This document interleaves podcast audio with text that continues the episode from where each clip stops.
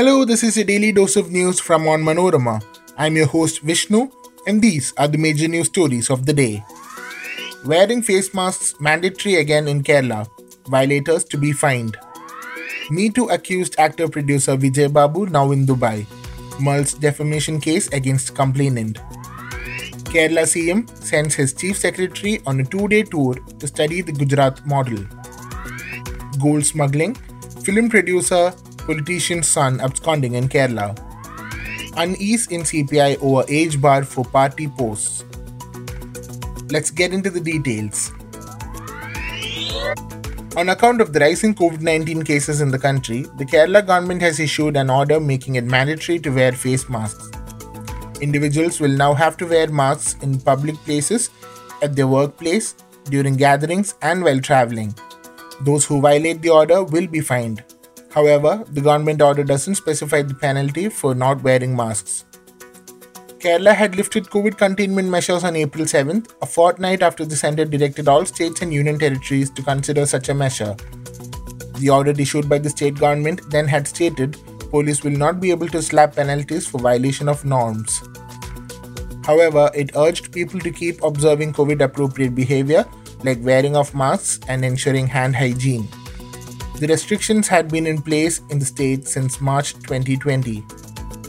Meanwhile, speaking at an interaction with chief ministers on the emerging COVID 19 situation in the country, Prime Minister Narendra Modi asserted that it is clear that the threat of coronavirus is not fully gone yet.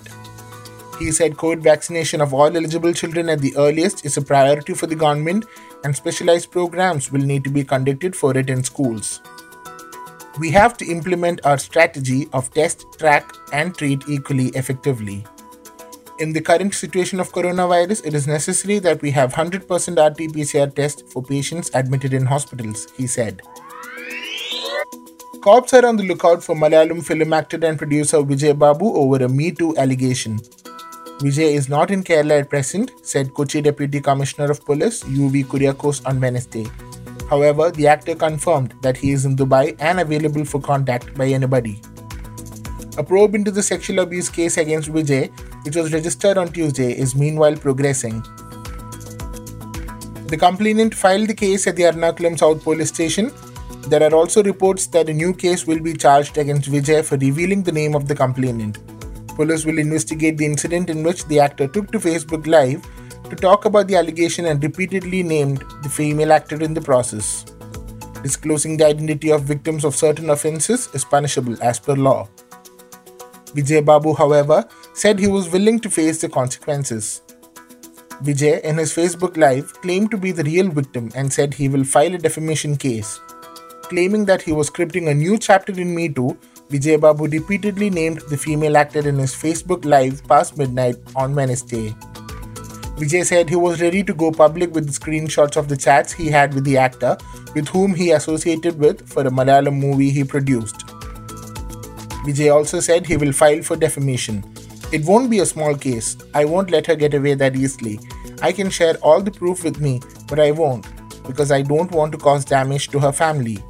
I'm answerable only to my wife, mother, sister, and friends, and I don't want this to end with a small piece of news saying Vijay Babu found not guilty, said the 45 year old. Vijay Babu has known the actor since 2018. Meanwhile, the actress who was subject to the harassment posted a long and detailed account of the sexual excesses allegedly committed by Vijay Babu over a period of time. The actress claims that she was not alone in the trap and that others have fallen silent out of fear. She also warns in the post that she would take legal action against those who victimize or attack her personally on social media. A two member team led by Kerala Chief Secretary VP Joy will leave for Ahmedabad in Gujarat to get experiential knowledge of a unique e governance initiative of the Gujarat government, the CM Dashboard. The officers will be in Ahmedabad for two days on April 27th and 28th. They will meet top officials and understand the working of the dashboard. On his return, the Chief Secretary will submit a report to the Chief Minister on the dashboard and also on the ways to adopt the system in Kerala. On the face of it, the Chief Secretary flying to another Indian state to study a successful e governance model is a commendable step. It is said that the Gujarat e governance dashboard allows the state chief minister to get even the granular details of government projects and programs in at least 20 sectors in just a click. However, considering the CPM's known opposition on aping anything related to Gujarat after Narendra Modi came to power in 2001, this decision by the CPM led LDF government could trigger uncomfortable political questions. A film producer and the son of a politician are absconding after a failed gold smuggling bid through the Cochin International Airport last week. The case is over the seizure of 2.23 kg of gold by customs from a meat cutting machine at the cargo terminal of the airport.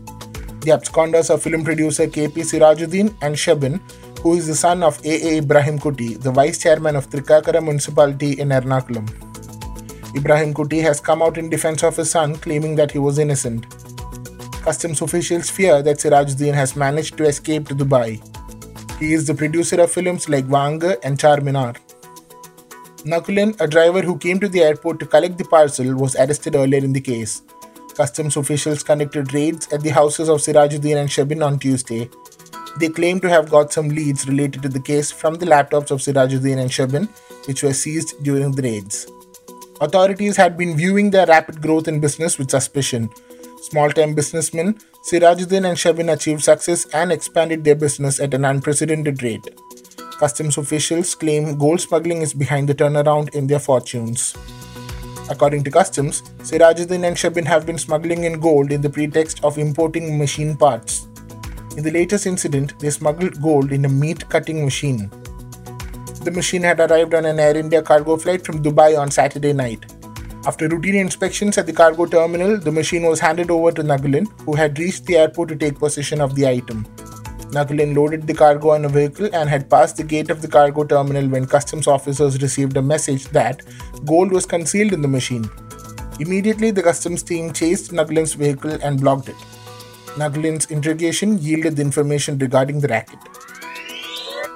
A meeting of the Kerala State Council of the Communist Party of India witnessed sharp criticism over the move to bring strict age restrictions at the organizational level. CPI State Secretary Kanam Rajendran while justifying the move, said that the state leadership was following the guidelines issued by the party National Council. Kanam reminded the leaders that only if the party replicated at the organization level the kind of changes it had experimented at the parliamentary level, the party would have a future existence in the state. But the reply of Kanam did not pacify the council members. Many termed the new guidelines as something that went against the party constitution. They said that what is needed first is the amendment of the party constitution. Some of the leaders at the meeting alleged that age criterion was brought by the national leadership to deviate attention from its efficiency in interfering effectively in the national politics and ensuring the further growth of the party at the state level. As per the new guidelines, 50% of those who get elected to each party forum should be below 40 years of age. The council members said that such restrictions were anti communist in approach. They pointed out that the situation in Kerala was quite different from North Indian states.